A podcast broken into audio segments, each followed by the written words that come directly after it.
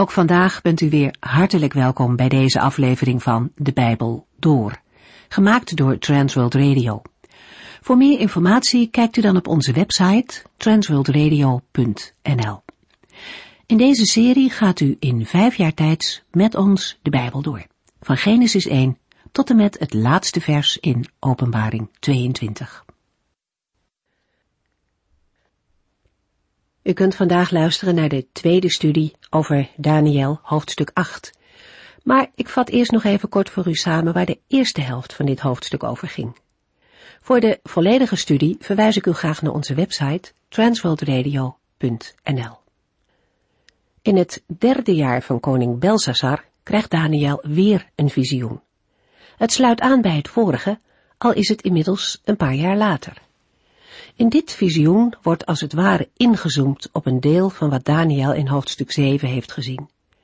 De nadruk wordt nu gelegd op het tweede en derde koninkrijk uit het hoofdstuk, dat van de Meden en Persen en dat van de Grieken.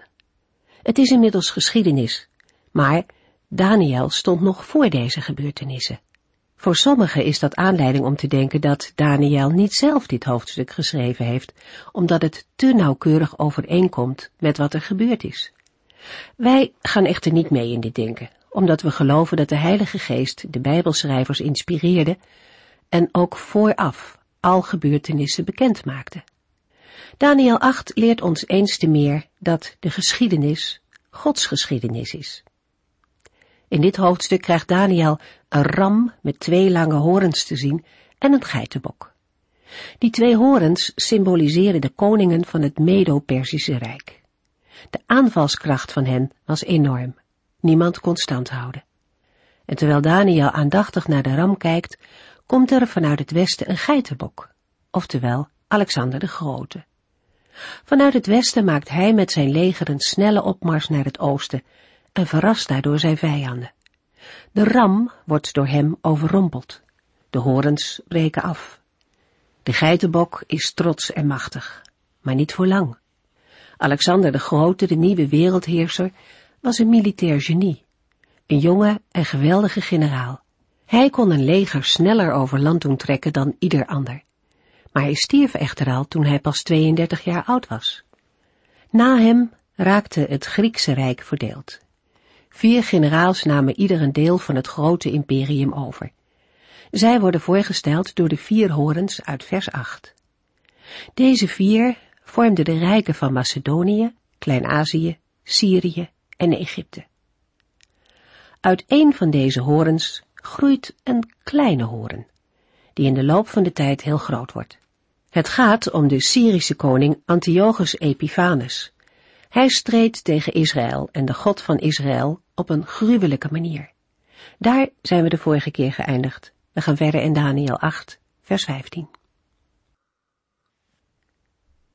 In de vorige uitzending, waarin we de eerste helft van Daniel 8 hebben gelezen en besproken, zagen we hoe Daniel in de geest is meegenomen naar de rivier of het kanaal Ulai in de omgeving van Susa, de hoofdstad van het gewest Elam.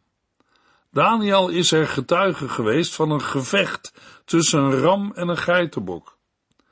In vers 20 en 21 wordt van de dieren gezegd dat zij een symbolische aanduiding zijn van de koninkrijken van de Mede en Perzen en het Griekse Rijk.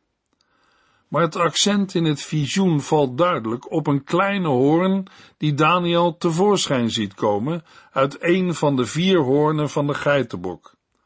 Die hoorn is koning Antiochus Epiphanes, koning van Syrië, die in de periode 175 tot 164 voor Christus Israël zwaar heeft getiraniseerd. We hebben ook gezien dat Daniel 8 een uitvergroting is van het beeld dat in Daniel 7 wordt getekend in het tweede en het derde dier. Daarbij gaat het om een tijd van ongeveer 375 jaar tussen de wereldheerschappij van Babylonië en het Romeinse Rijk. Maar dat weet Daniel nog niet. Daniel 8, vers 15 en 16. Terwijl ik, Daniel, dit visioen zag en het probeerde te begrijpen, stond er plotseling een man voor mij. Tenminste, hij zag eruit als een man, Ik hoorde een menselijke stem van over de rivier de Oelai roepen, Gabriel, vertel hem wat het visioen betekent. Daniel probeert het visioen te begrijpen. Hij heeft een uitlegger nodig.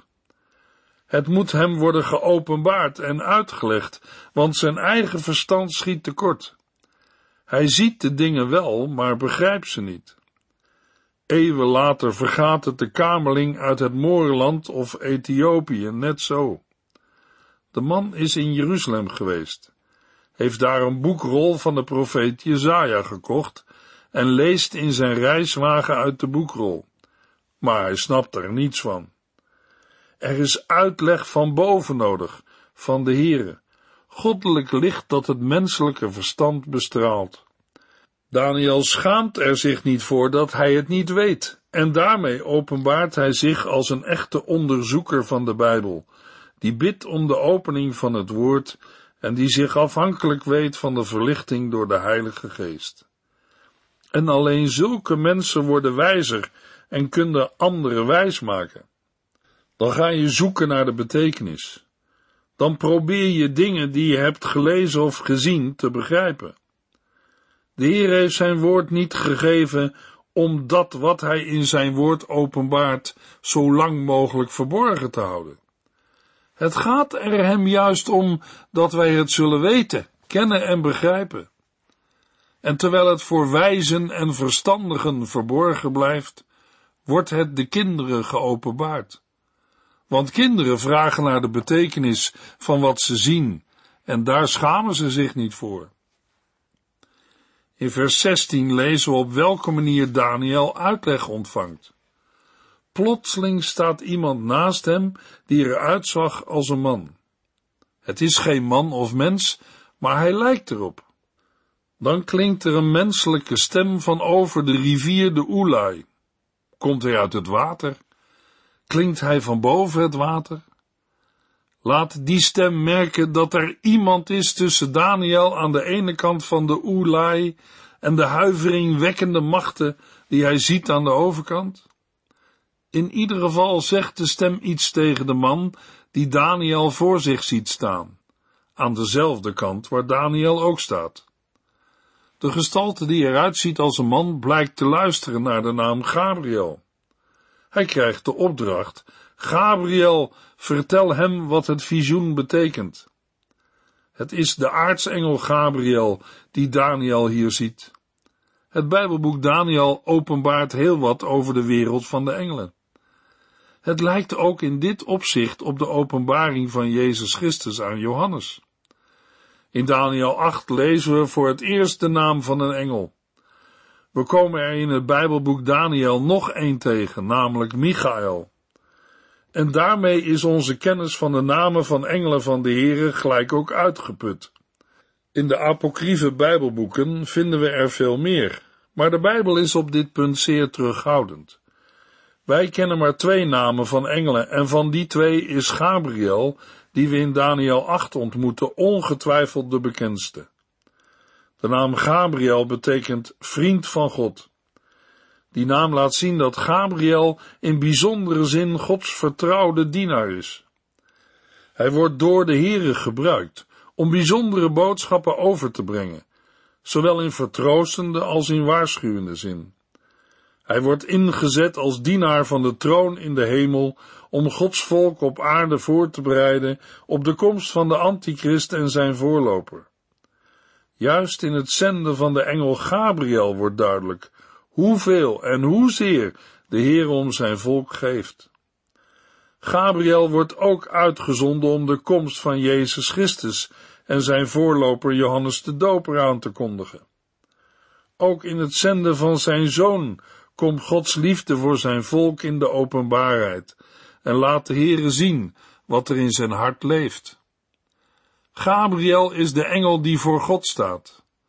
Een boodschap door middel van Gabriel komt rechtstreeks van de Heere. Zou zijn verschijning niet iets laten zien van het gewicht en de belangrijkheid van de openbaring die we in Daniel 8 lezen? Zou daaruit niet blijken hoe belangrijk dit voor ons onbekende hoofdstuk naar hemelse inschatting is? Gabriel komt eraan te pas. Dat is niet niks. Ik hoorde een menselijke stem van over de rivier de Oelai roepen, Gabriel, vertel hem wat het visioen betekent. Daniel 8 vers 17 Hij liep op mij af en van schrik wierp ik mij lang uit op de grond.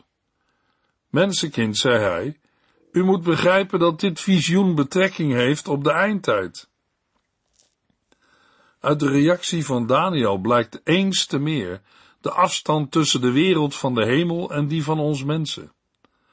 Als Gabriel op Daniel afloopt, schrikt hij. Zoals Mozes na de ontmoeting met de Heer op de berg op zijn gezicht de weerkaatsing van Gods heerlijkheid en heiligheid vertoonde, zo zal aan Gabriel, die voor God staat, ongetwijfeld de heerlijkheid van de Heere hebben geschitterd. En daar kan een mens, zelfs een man als Daniel, alleen maar van schrikken. Hij werpt zich lang uit op de grond, en als Gabriel dan ook nog gaat spreken, dan heeft hij het helemaal niet meer.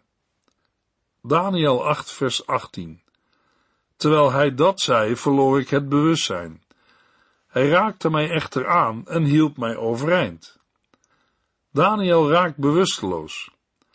We moeten van de hemelse heerlijkheid niet aards en te licht denken. De ontmoeting met een engel uit de hemelse heerlijkheid doet de mens van deze aarde al van zijn stokje gaan. Wat zal het dan wezen als de hemel opengaat en de heilige God zelf, omringd door zijn miljarden, verschijnt?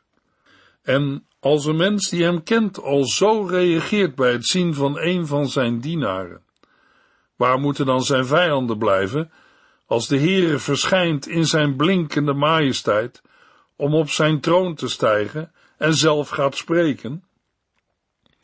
Uit het vervolg blijkt dat Daniel er niet van hoeft om te vallen. Gabriel raakt hem aan en helpt hem overeind. De dienaren van God op deze aarde zijn ook zijn vrienden. Hij is niet gekomen om hen te laten vallen, maar om ze weer overeind te helpen en hen voor struikelen te behoeden. Aan de andere kant is het goed om ons te realiseren dat als Gods engelen al met zoveel heerlijkheid verschijnen, hoe diep moet dan de vernedering van de Heer Jezus als de Zoon van God zijn geweest, toen Hij de hemelse heerlijkheid heeft afgelegd en echt mens is geworden op deze aarde. We komen nu toe aan de uitleg die de engel Gabriel in opdracht van de Heer aan Daniel geeft. Het eerste dat opvalt is de tijdsaanduiding. In vers 17 zegt Gabriel, u moet begrijpen dat dit visioen betrekking heeft op de eindtijd. In vers 19 lezen we, ik ben gekomen, zei hij, om u te vertellen wat er gaat gebeuren als de tijd van Gods toorn ten einde loopt. Want wat u hebt gezien, gaat over het vastgestelde tijdstip van het einde. Wat kunnen zijn woorden betekenen? Bedoelt de Heere Daniel iets te openbaren aangaande de eindtijd? Op die vraag zeggen we niet zonder meer nee, om reden waar we straks nog op terugkomen. Maar toch gaat het hier niet over de eindtijd zoals wij die uit de Bijbel kennen. Het gaat niet om de tijd die onmiddellijk voorafgaat aan de wederkomst van Christus en die in de Bijbel ook wel wordt aangeduid als het laatste der dagen. Deze conclusie volgt logischerwijs uit het feit dat het in Daniel 8 gaat om de periode van het tweede en derde dier. Volgens Daniel 7 volgt daarna de tijd van het vierde dier, het Romeinse Rijk, met in zijn verre verlengde het Rijk van de Antichrist.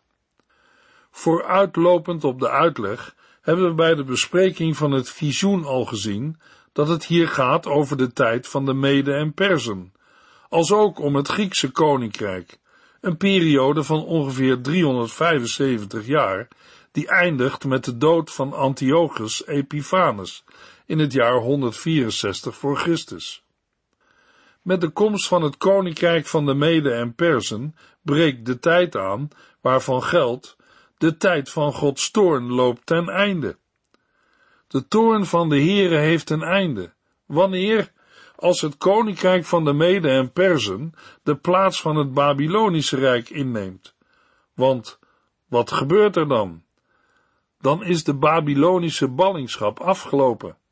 De eindtijd, of het vastgestelde tijdstip van het einde van Daniel 8, begint in het jaar 539 voor Christus en eindigt in het jaar 164 voor Christus. Dat is heel exact aan te geven.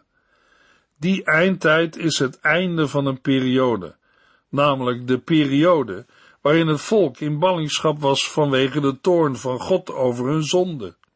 En tegelijk vormt die eindtijd ook weer een nieuwe periode die doorloopt tot aan de komst van het Romeinse Rijk, waarin de geboorte van de Messias van Israël valt en de tijd van de verlossing in Christus aanbreekt. Het is juist die boodschap die Daniel 8 tot een heel belangrijk hoofdstuk maakt.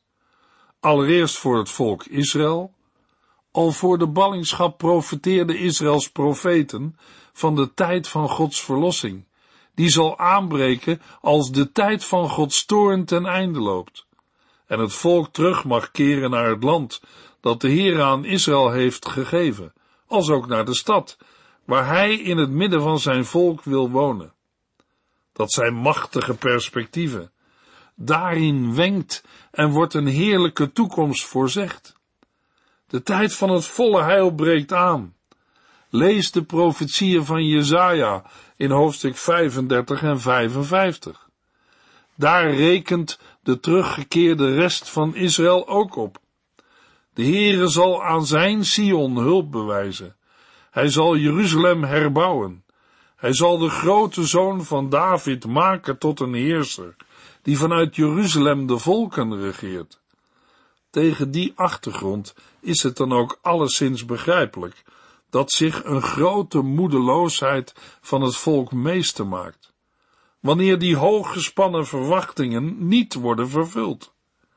Haggai en Zacharia hebben er heel wat mee te stellen gehad, en ze hebben heel wat moeten profiteren van Gods wegen, om het volk duidelijk te maken dat de volle heilstijd nog wacht, maar wel komt. Wat Daniel ziet is wel een einde, maar dit is het einde nog niet. Gods beloften worden in etappes vervuld. Maar dit alles is niet alleen voor Israël van betekenis in de periode na de ballingschap en voor de komst van Christus. De Heere geeft in Daniel 8 onderwijs over zijn verlossend handelen in de geschiedenis. Als God zijn belofte vervult, geeft de Heere niet alles in één keer. Tot aan de wederkomst van Christus zal er steeds een vollere vervulling zijn van Gods belofte. In de kerstnacht mag terecht gezongen worden, Gods belofte wordt heerlijk vervuld. Want zo is het ook. In Christus geeft God het volle heil. Maar dat heil moet hartelijk ontvangen worden, uitgedeeld en toegepast. Het is er in Christus, maar tegelijk is het bezig in volheid te komen. Christus is overwinnaar. Maar tegelijk zijn er nog vele machten en krachten en overheden die heerschappij voeren en het godsvolk in sommige tijden erg moeilijk maken. Zo moeilijk zelfs dat de Heere ter wille van de uitverkorenen die dagen zal verkorten, omdat anders, in die bange tijd van verzoeking en van strijd, geen mens behouden zou worden. Het klopt helemaal dat wij nog niet zien dat alle dingen aan Christus onderworpen zijn. Begrijpen doen we dat niet. Maar Daniel 8 zegt, er is een door de Heere vastgesteld tijdstip van het einde. Zo moet en zo zal het gaan. De tijd van het einde in Daniel 8 laat de gang van Israël en van de wereld zien in de tijd tussen de ballingschap en de geboorte van Christus. Tegelijk is wat we in Daniel 8 lezen een voorspel en een voorafschaduwing van wat gebeuren zal in de tijd tussen hemelvaart en wederkomst. Vernietigende machten die op hun beurt ook weer door andere machten worden vernietigd. En aan het eind de duistere figuur van de antichrist. Maar de Heere regeert. En alles, hoe onbegrijpelijk ook, wisselt op zijn wenken. Geen van zijn woorden laat hij ter aarde vallen. Dat is een troost voor alle die de Heere lief hebben, maar een duidelijke waarschuwing voor al Gods vijanden. De versen 20 tot en met 22 hebben we al gelezen, en bovendien, daar ligt het zwaartepunt niet. Vers 23 maakt duidelijk waar het vooral om gaat. Deze koninkrijken laten, kort voor zij te val komen, de boosdoeners de maat volmaken. Dan zal een andere koning aan de macht komen, een hardvochtig en listig man. Van de koning die Gabriel ons hier tekent, Antiochus Epiphanes, hebben wij al het een en ander gehoord. Maar Gabriel maakt Daniel en ons attent op een aantal zaken. Die koning zal opstaan als de afval het grootst is geworden. Want als de maat van de boosdoeners vol is, dan zal een andere koning aan de macht komen, een hardvochtig en listig man. Van afval kan natuurlijk alleen sprake zijn onder het volk van God. In het tijdsbestek van Daniel 8 is dat het volk Israël. En inderdaad is er sprake van grote afval tegen de tijd dat Antiochus Epiphanes op gaat treden. Het Griekse denken, de geest van het beschaafde Hellenisme, verslaat zijn duizenden onder Israël. De massa van het volk doet mee met de Griekse vormen van vermaak en spel. Ze gaan zich op een Griekse manier kleden en eten rustig van wat de Heere heeft verboden. Onder het motto de tijden zijn veranderd en een mens moet met zijn tijd meegaan, verandert het leven in Israël. Het is niet direct een leven vol uitspattingen waaraan de Israëlieten zich schuldig maken. Wel nee, ze laten zich alleen gelijk schakelen met de wereld. Ze denken zoals de wereld denkt en vragen niet naar de normen van Gods wet. Er is geen besef meer van het feit dat ze geroepen zijn om als een geheiligd volk voor de Here te leven. Hun hele godsdienst wordt van binnen zo uitgehold dat er tenslotte alleen wat religieuze vormen overblijven. En dan is het nog maar een klein stapje om de totale overgang naar de wereld te maken. We zien vandaag dezelfde dingen om ons heen. Mogelijk herkennen we de dingen in ons eigen leven, in onze eigen kerk en gemeente. Zien we het afvalproces zich voltrekken? Het proces van infiltratie van de wereld in de kerk, in de gemeente van Christus. Een kerk of gemeente die het wel gelooft, een prediking die de ogen van mensen niet meer opent, gelovigen die de dingen niet meer doorhebben en steeds meer meegaan. Van die leef- en denkwereld is de antichrist product en exponent. Juist daaruit komt hij op. En als het klimaat er voldoende rijp voor is, werpt hij zijn masker af, en dan zien we hem zoals hij hier wordt getekend, een hardvochtig en listig man met een hard gezicht waarop geen bewogenheid te lezen valt. En hij wordt sterk, al heeft hij oorspronkelijk helemaal niet zoveel macht. Sterken onderwerpt hij. Hij heeft de tijd mee en hij heeft geluk. Het gaat hem voor de wind. Maar vooral het heilige volk, Gods volk, zal er de dupe van zijn. Gabriel maakt duidelijk dat Antiochus Epiphanes alleen maar een beeld in miniatuur is van de komende antichrist. In Matthäus 24 vers 24 zegt de Heer Jezus, want er zullen valse Christussen en valse profeten komen. Die zullen opzienbarende wonderen doen om, zo mogelijk, zelfs de mensen die bij God horen op het verkeerde spoor te brengen. Daniel 8, vers 24 en 25. Hij zal grote kracht bezitten, maar het zal niet zijn eigen kracht zijn. Hij zal ongehoorde verwoestingen aanrichten, en wat hij ook doet, het lukt hem allemaal. Hij zal machtige tegenstanders overwinnen, en ook het heilige volk te gronden richten. Meester misleider als hij is, zal hij op drieste wijze velen ombrengen. Hij zal het zelfs wagen de strijd aan te binden met de vorst der vorsten, maar bezegelt daarmee zijn ondergang. Hij zal omkomen, maar niet door toedoen van mensen. Vers 24 laat zien dat Israël het zwaar krijgt te verduren. Ondanks mooie praat viel een leger van Antiochus Jeruzalem binnen dat, nota bene, al tot zijn koninkrijk behoorde. Velen werden gedood en moeders die hun jongetjes toch lieten besnijden, werden naar de executieplaats afgevoerd, terwijl ze hun dode kindje om hun hals moesten dragen. Zo was het toen. Maar is het vandaag anders? Hoewel in de versen 23 tot en met 25 de persoon van Antiochus duidelijk wordt aangewezen, moet toch ook in het oog worden gehouden dat er van de hoorn ook dingen gezegd zijn die in Antiochus niet zijn verwezenlijkt. Daarom is hij beeld van de antichrist die aan het einde der dagen zal komen. Dat maakt Daniel 8 ook actueel voor ons. Denk nog eens aan Openbaring 13 vers 7 en 8, waar we lezen Het beest mocht oorlog voeren tegen het volk van God en het overwinnen. Hij kreeg macht over alle landen en volken.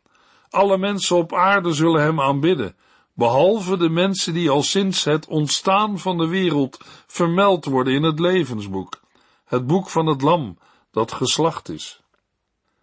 Daniel 8, vers 26 en 27. En dit visioen over de hoeveelheid dagen is betrouwbaar. Vertel niemand iets over dit visioen, want het gaat over een verre toekomst. Toen was ik uitgeput en lag enige dagen ziek op bed. Daarna stond ik op en hervatte mijn dienst bij de koning. Ik was verbijsterd over het visioen, maar kon er met niemand over spreken. Daniel moet het visioen geheim houden en hij moet het zorgvuldig op een veilige plaats bewaren. Ondanks het verbijsterende dat hij heeft gezien en gehoord, gaf de Heere hem de kracht om gewoon zijn werk te doen. In de volgende uitzending lezen we verder in Daniel 9, vers 1 tot en met 19. U heeft geluisterd naar De Bijbel Door, in het Nederlands vertaald en bewerkt door Transworld Radio. Een programma waarin we in vijf jaar tijd de hele Bijbel doorgaan. Als u wilt reageren op deze uitzending of u heeft vragen, dan kunt u contact met ons opnemen. Tijdens kantooruren kunt u bellen op 0342 47 8432. 0342 47 8432. Ook kunt u een e-mail sturen naar de Bijbel door at transworldradio.nl en natuurlijk kunt u ook via de post ons bereiken. TWR, postbus 371, postcode 3770, AJ in Barneveld. Dit programma werd gepresenteerd door Cor Weda en Ike André. Techniek was in handen van Odin van Voerkom. En wij allemaal bedanken u voor het luisteren. Graag tot de volgende keer.